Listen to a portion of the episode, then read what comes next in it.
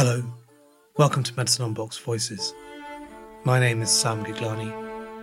Here we go in pursuit of conversations about medicine, not just about what it is and what it does, but about what it means, about the whole surprise of human life, its inevitable weathering, and the challenge of how to care for all of us.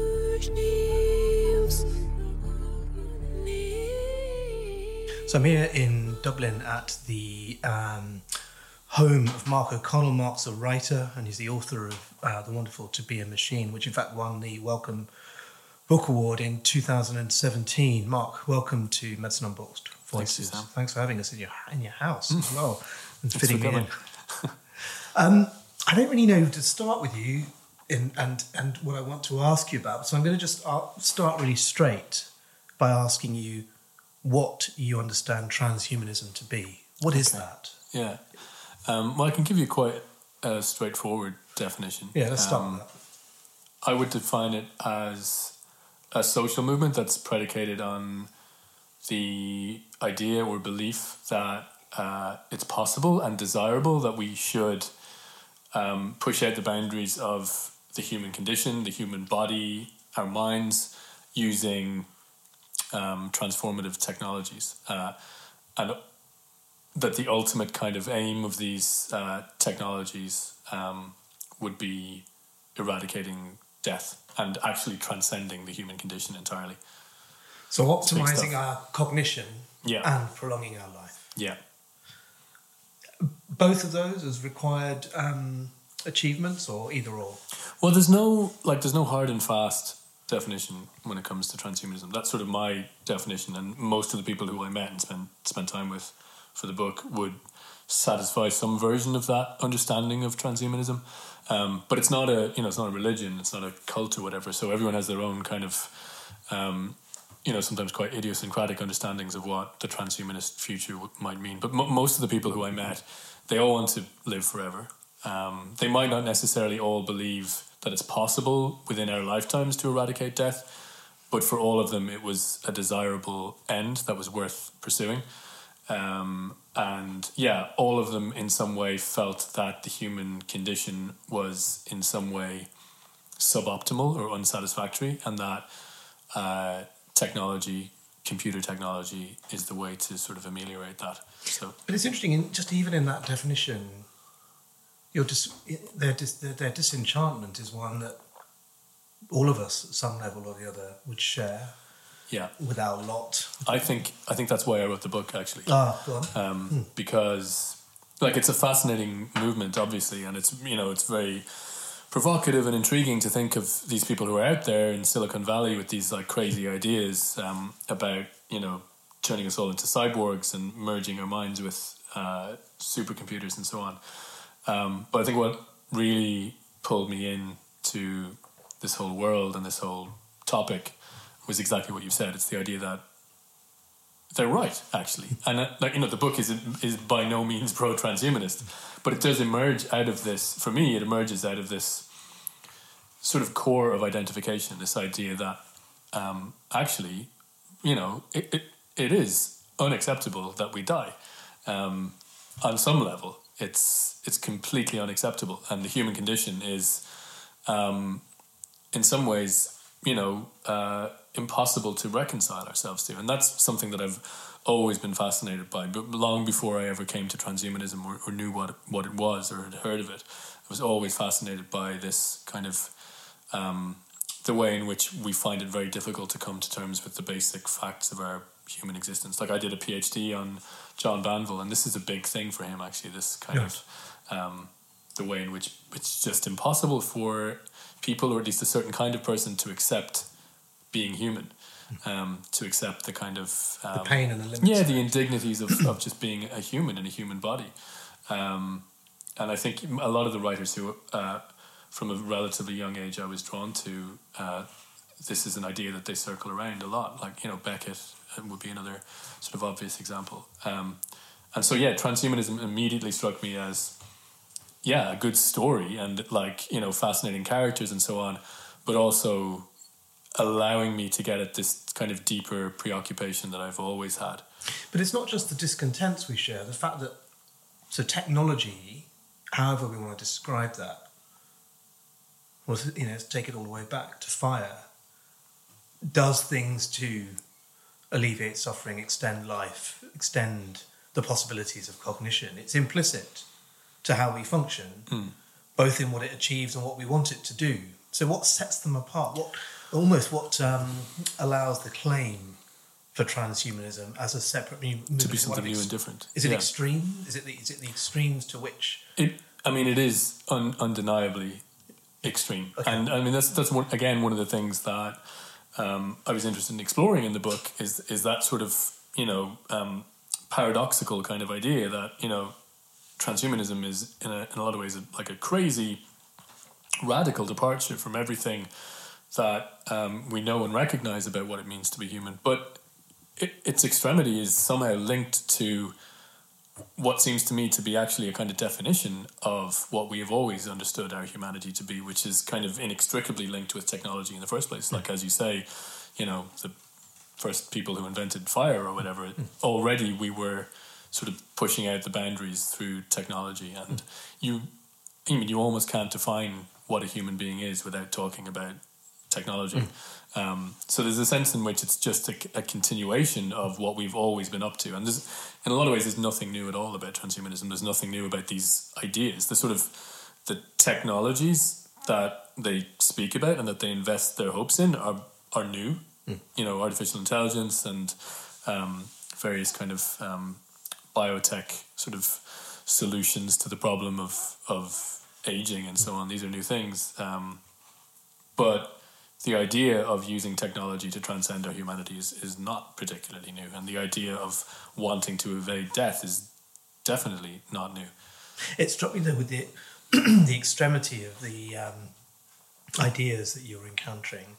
There was definitely a very repeatedly expressed, almost abhorrence at the idea of death. It wasn't just um, it wasn't just a fear of mortality. It was almost a disgust that anyone would think that this is um, an acceptable outcome, and that the idea we would try and make meaning out of this was Yeah. seen as almost deluding ourselves Yeah. because because of the terrible pain of it. Yeah, the thing that I'm thinking of now when you say that is, um, and it's in the book, of course, but there's, um, I'm remembering a moment in uh, the the period when I visited uh, Alcor, which is this cryonics facility Yes. where um, recently deceased people are brought and preserved uh, until such time as technology will be able to sort of uh, resuscitate them and bring them back to life. But I remember like waiting in the, um, and this is in the book. I'm 99% sure this is in the book. Um, I'm waiting in the in the foyer in the waiting area um, to uh, come in and get a tour of the place. And there's a on the coffee table a copy of a, a book, a children's book actually called called Death is Wrong, um, which is sort of explaining why death is unacceptable to children, not explaining you know how mortality is part of the human condition and you know why your cat died or why your grandmother might have died or whatever, but just no, death is uh, unjust.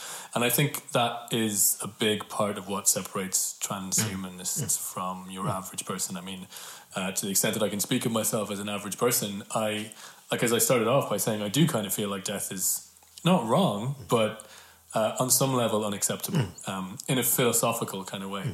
But where transhumanists are coming from is that no, it's wrong, it's unjust, we need to fix it, we need to do something about it.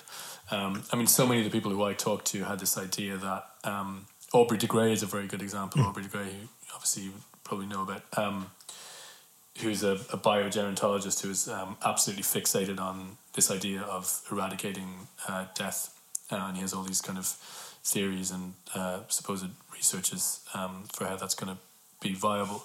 Um, but he explained it as the greatest humanitarian catastrophe we've ever known mortality Death, itself. yeah. Because it, yeah, just aging, you know, just aging wipes out, um, you know, however many hundreds of thousands of people every day, you know, um, millions, I'm sure. I'm not great at statistics, but it's probably millions. Um, and he described it at one point as like being being like you know 70 September 11th Yes, every single right. day. Yeah, I get that. Um, and it's just an extraordinary way to think about it. Yes. In a way, it's a kind of a really, it's a sort of an extremely logical rationalistic way of thinking about the quote unquote problem of death.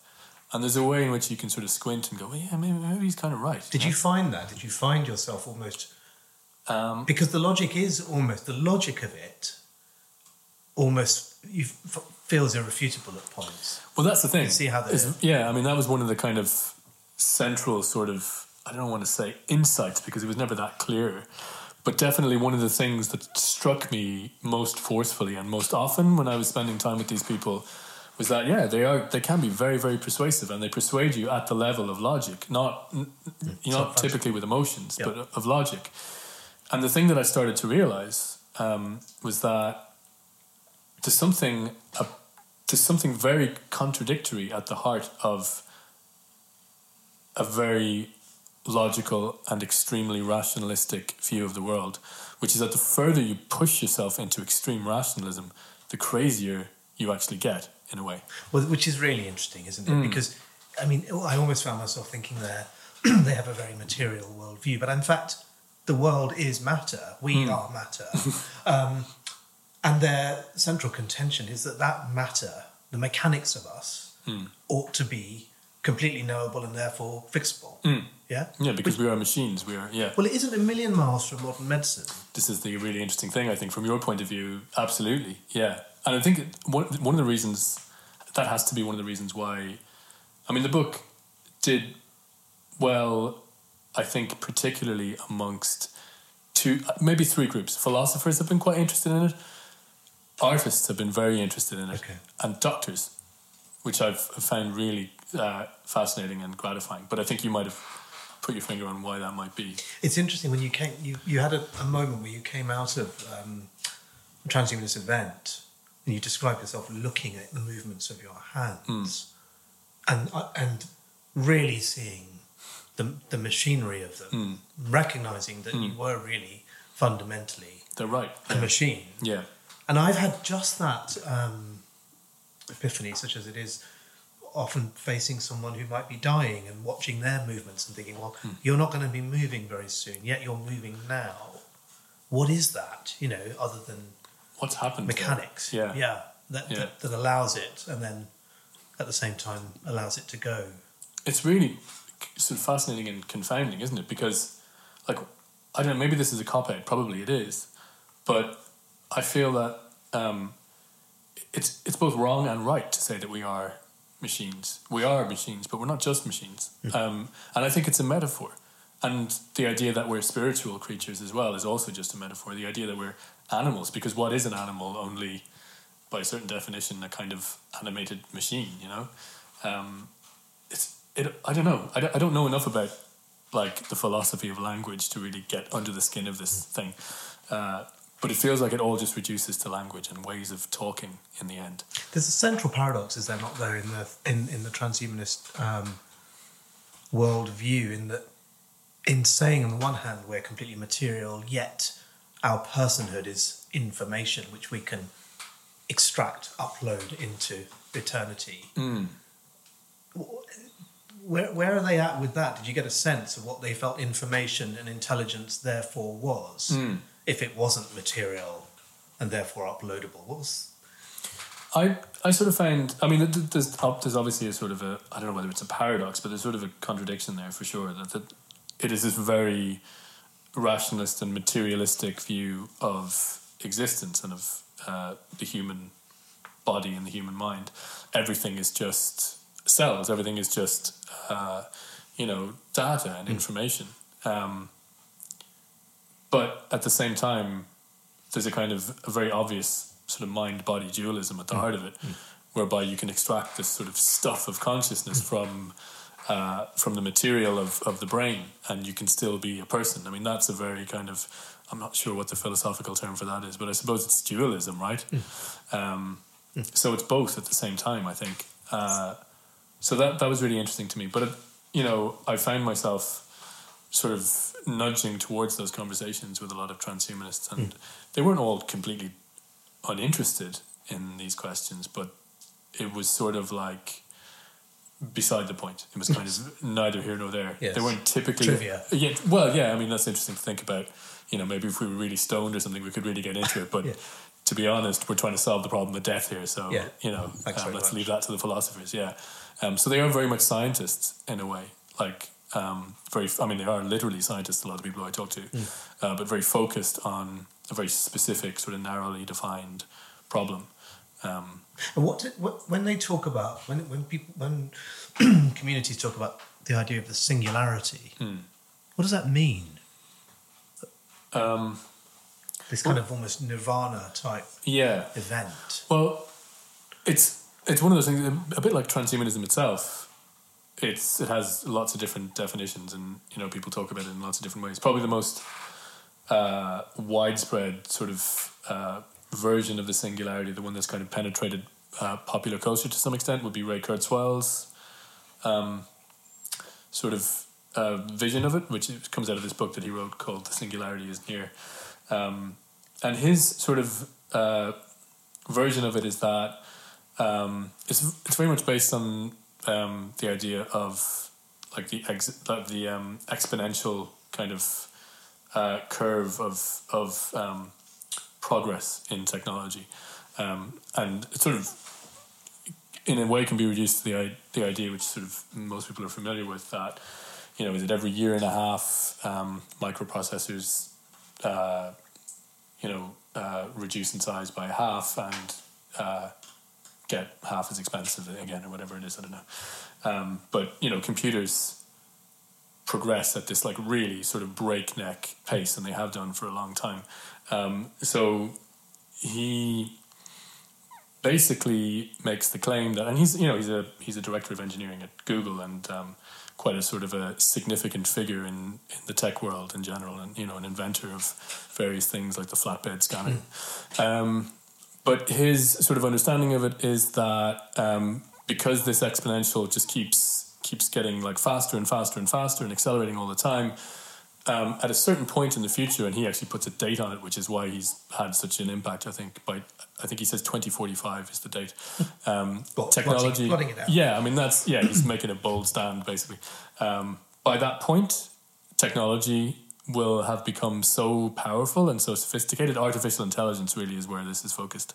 Um, it'll become so powerful and sophisticated that almost as a matter of inevitability, uh, we're going to be able to merge with machines and we're going to be able to upload our consciousness to Okay. these artificial intelligence sort of supercomputers.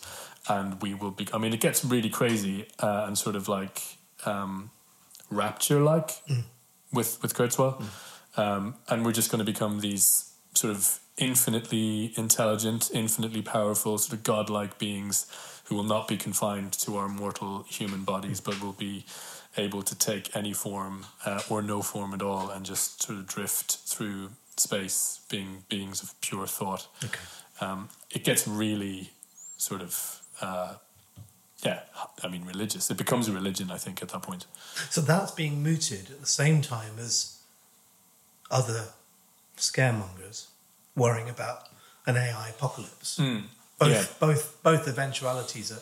Yeah. Are out there. so i kind of place those side by side in the book and you know i um, spent quite a bit of time in silicon valley and talked to people who work in ai and particularly this whole area of ai safety which is um, really based on this idea that um, ai could run away from us. Our you know intelligent machines could very well become more intelligent than we are. And there's some you know uh, it's not a crazy belief to, to think that way. It depends on how you define intelligence, of course, and that's a whole other question.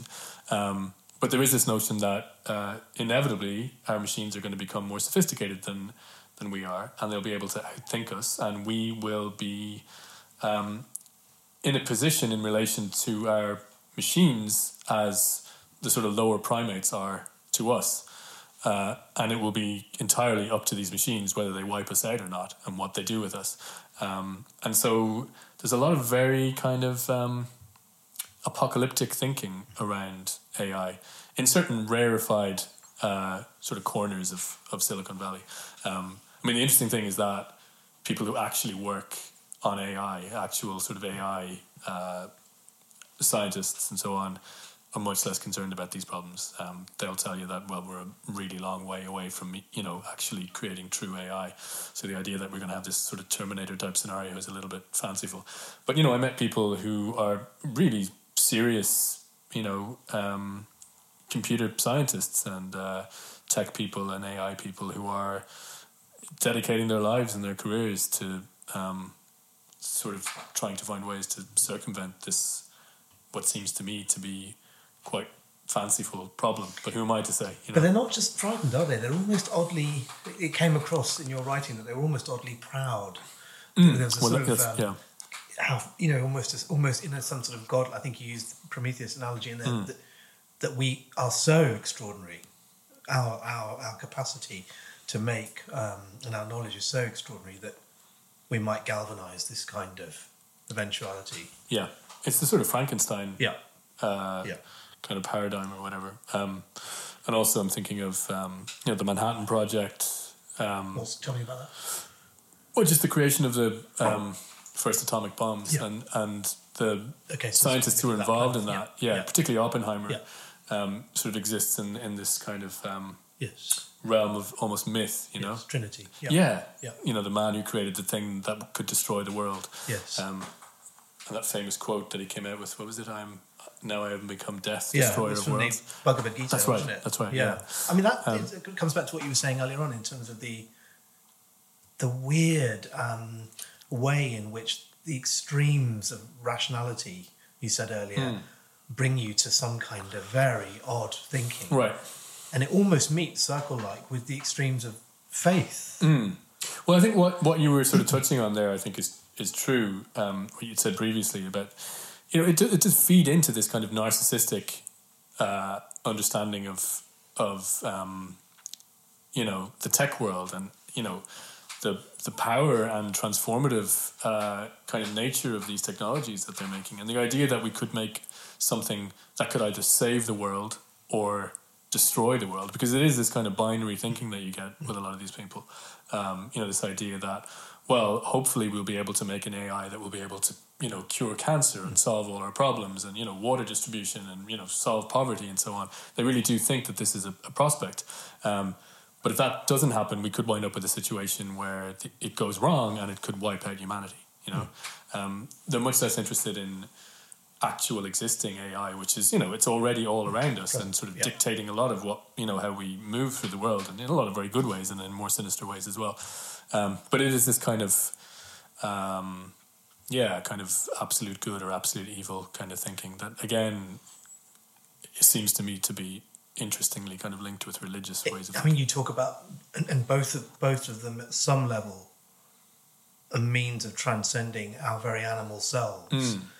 Calling to mind the you know the Yeats um, line from "Sailing to Byzantium," which you quote. Yeah. um, I- have it here. Consume my heart away, sick with desire, and fasten to a dying animal, Mm. Wanting to unfasten that. Yeah. Yeah. and, and religion and, and, and this version of science. Yeah. Well, maybe many versions of science, Yeah. in fact, and progress Yeah. being a pull away from that. Well, there's some. I mean, it's it's always been like a strand in certainly in the West, um, and probably elsewhere as well. I imagine. You know, this idea of extracting ourselves from the sort of the dying animal. You know, um, that poem "Sailing to Byzantium." I, re- like you know, I read that in school as all Irish kids read Yeats in school, uh, and I you know I went back to it when I was writing "To Be a Machine," and I thought. Jesus, this is like he's talking about uploading his mind to a literal machine, you know, a, um, a mechanical animal and becoming uh, a sort of a, a conscious mechanical, uh, you know, work of art. Um, that's a very transhumanist way of thinking about sort of eternal life, you know. Um, so like it's always been there, and it's all, like again, this is one of the things that is like enduringly interesting to me about transhumanism. Like I was thinking about this recently, um, and I suppose to some extent I I thought about it this way at the time when I was writing the book, but increasingly the further away that I get from it, I'm starting to realize that as much as I was interested in transhumanism per se, as much as I was interested in it as this really interesting movement, as I say, with all these like very eccentric people, it sort of also functioned as a metaphor for me. It sort of functioned, and I hope this comes across not too heavy handedly, but I hope it is part of the experience of reading the book, that it works as a kind of metaphor in the way that a novelist or like a science fiction writer would come up with some like um, grand overarching metaphor uh, in in a work of fiction. Um, and I see it as being like a kind of a loose metaphor or like an extreme metaphor for, for lots of different things. I mean, it it strikes me as a kind of a like a really radical kind of surreal intensification of of trends that are already existing in in capitalism and in yes. how we interact with technology and the sort of fears and hopes that we invest in uh, our technologies already. So there's something about transhumanism that, uh, yeah, it's it's sort of um, it's a kind of a radical extrapolation of all these things that are already there. So that's what's so interesting to me. Well, just let's it. talk about a capitalism point a bit. Mm. So it, much of the thinking is very human centric. It's very disregarding of all of the rest of life and the world. Mm.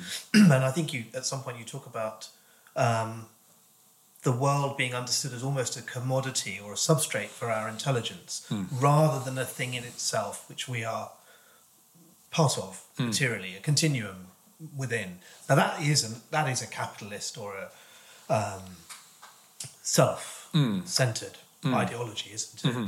And that's problematic, isn't it? If we if we believe to some extent we can draw a straight line between capitalism at its worst and some of the troubles that we find ourselves in yeah. now in the 21st century. Yeah. No, you could say that viewing the world as a machine and viewing ourselves as machines in a way um, is what has led us into our current sort of situation.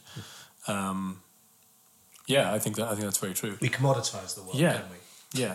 Um, and you know the, the, extent to which we have separated ourselves from nature mm um, that seems to me to be like again a very specific modern problem as well as being something that has always been the case but it feels like we're we're pushing up against the boundaries of that way of thinking now we're, we're pushing up against the really hard consequences of like centuries and millennia of, of thinking in that way of it's difficult to even you and I know you find it difficult to even state that from mm. your recent piece in the Guardian without it sounding gushy, you know, uh, separating ourselves from nature. Mm. But taken just at face value, that yeah. sentence, say we hadn't heard it however many times in the last five years, you're right. That's true, isn't it? Mm. That's just prima facie true. Mm. We see ourselves as somehow yeah. distinct from the world around us. Hmm. And even you wrote in that piece to the extent that we see time as a commodity hmm. Yeah, it's very hard to think of that as a relatively modern thing. Yeah. You know? Yes. Um, like my, you know, that that piece is is largely about my anxieties to do with time. Yes. Um, which have a lot to do with being a parent and you know this sort of radical speeding up of time that everyone seems to exp- experience when when you become a parent. But it's also quite a modern thing as well. Um, this thinking of of time itself as a a non renewable resource as something that is proportioned into kind of um, almost like money. You know, I'm, I'm, obsessed with the metaphor of like time is money. Mm. I, I, I, think about that a lot, mm. and it's sort of always in my mind. You know, it's like a sort of a mantra that's that's going on all the time. It's not very healthy, but it's there definitely, and I think it's true. You know, both. Uh, there's a really strong equation between those two things beyond the sort of blunt cliche of time being money um, you know, you spend time and mm. you only have so much of it. Mm. Uh, and both are linked with freedom in my mind in a way. But I guess um, time, I mean, necessarily we encounter it through our cognitions, yes? And even mm. bodily we encounter it, hmm. which I suppose is different from the idea that we somehow own it. Hmm. I mean, t- tell me a bit about the piece you wrote in The Guardian. See, hmm. In response to that, almost separated yourself from the daily flux of time and headed out for 24 hours yeah into I mean, the wilderness. Actually, there's, there's, there was an early draft of that piece in which I talked explicitly about why I got into this.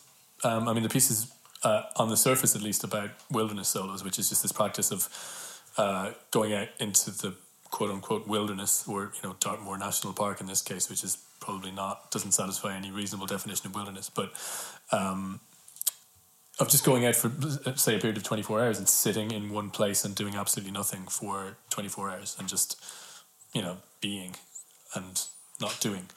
Um, and i i got into that. I mean it's sort of a long story but really m- my first experience with that was partly reaction to uh, the experience of writing to be a machine um, of just being immersed in this like highly mechanistic, hyper capitalist way of thinking about what it means to be human. Um, and so, and there's a large part of my new book that is about that is about this. It's about um, about the solo, and it comes at it from a very different angle, from the point of view of sort of apocalyptic anxieties and so on. Um, but there's an early draft of that Guardian piece in which I make that explicit, and uh, I took it out eventually um, for various reasons. My editor David Wolf um, is is quite uh, is quite specific about um, not mentioning like writers not mentioning their books, and I'd never thought of that. Mm. But I think it's actually a really good rule. I think there's something strange about a writer mentioning a book that they'd written as a reason for doing something. Right. Um, it feels like breaking some kind of taboo or something, and I kind of get where he was coming from. But that is in the background right. of this piece, definitely. And I and think people who've read both. Um, between what you're describing there and, and I mean, I, I accept, and I, and I haven't, of course, read your new book yet, but the links mm. there between that and the apocalypse and mm.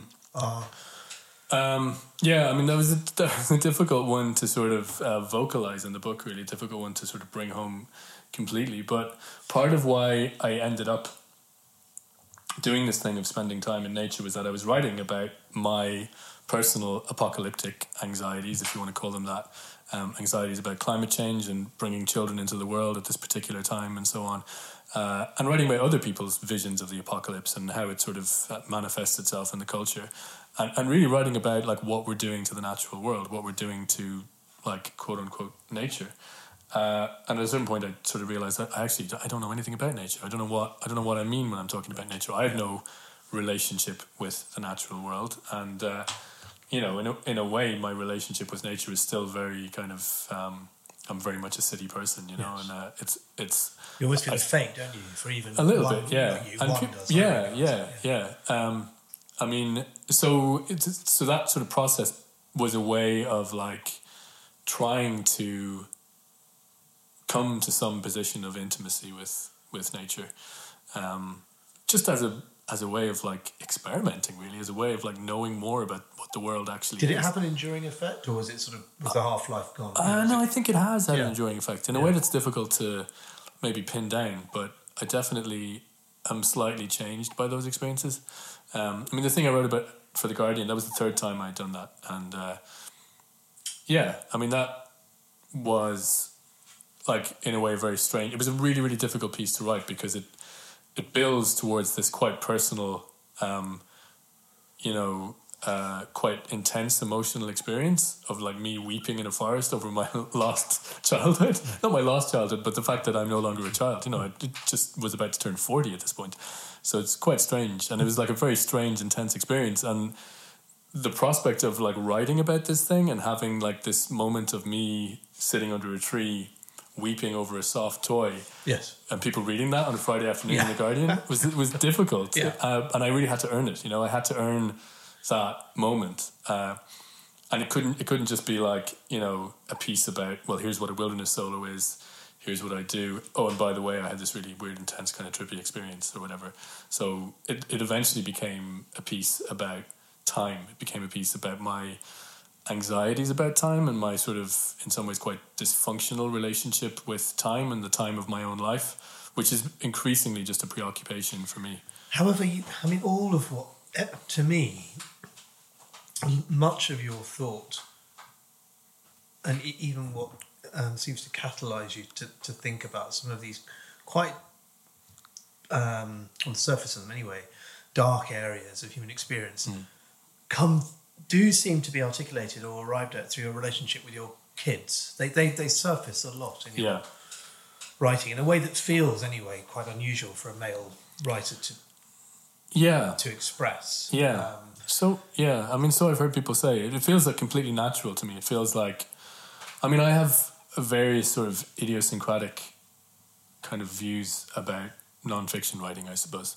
Um, one of which is that I don't know, maybe this is not idiosyncratic at all, but I, I think that the the persona of the sort of um, the detached, rational observer that you get in a lot of journalism is a, a complete fiction, and I don't buy it. Um, I want to know about I want to know about the journalist. I want to know. I mean, not necessarily if I'm reading a report about you know what's happening in the EU today or whatever. um, that might just get in the way of the facts. But when it comes to sort of you know long form narrative journalism or whatever, I I do want to know about the journalist. Well, it's Um, present, whether it's told or not, it's present. yeah, and that sort of um, detachment or self effacement is, uh, it's a stance or a position or a fiction as much as anything else.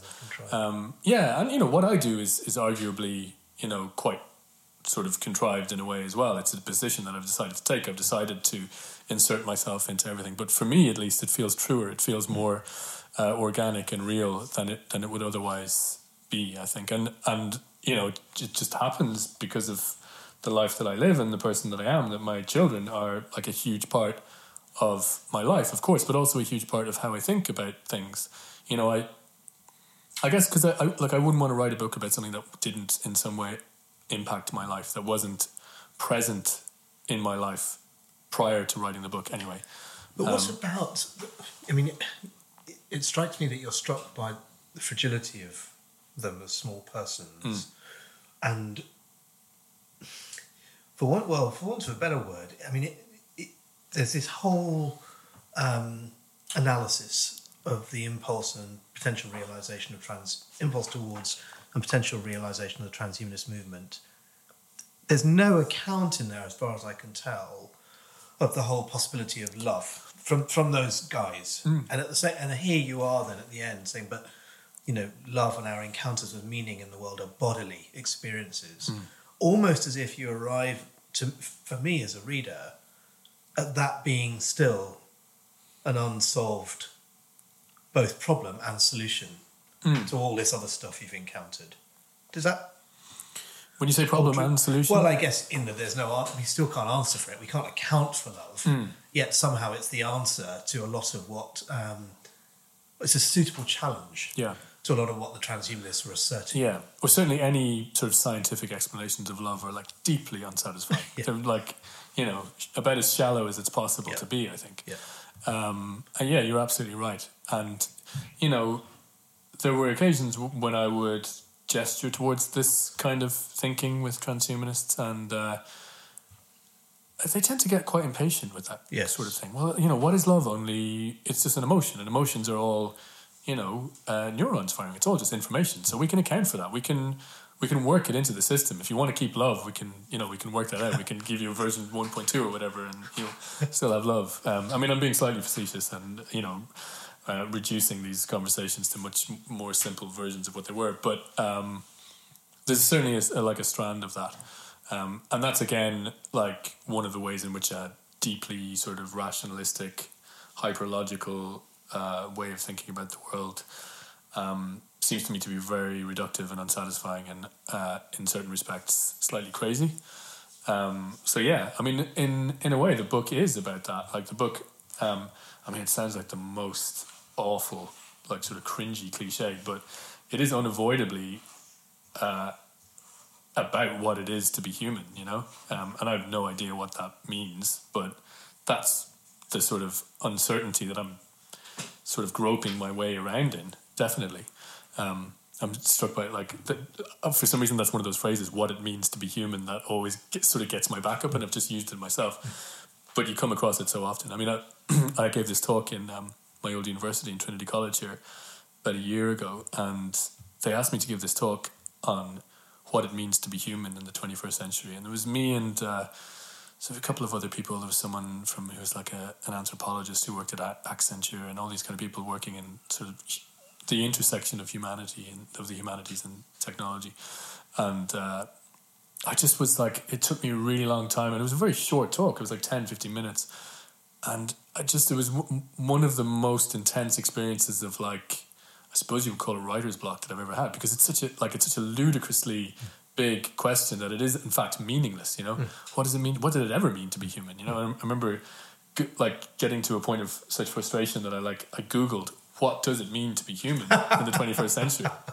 Uh, and the first, the very first Google result was uh, the uh, ticket page for the event that I was talking at. So I was like led Oh, right back in a circle to you know the the talk that I had yet to write, which is sort of a Charlie Kaufman esque But is it too gesture. trite to at least offer that a substantial part of that answer does sit in the possibility of love.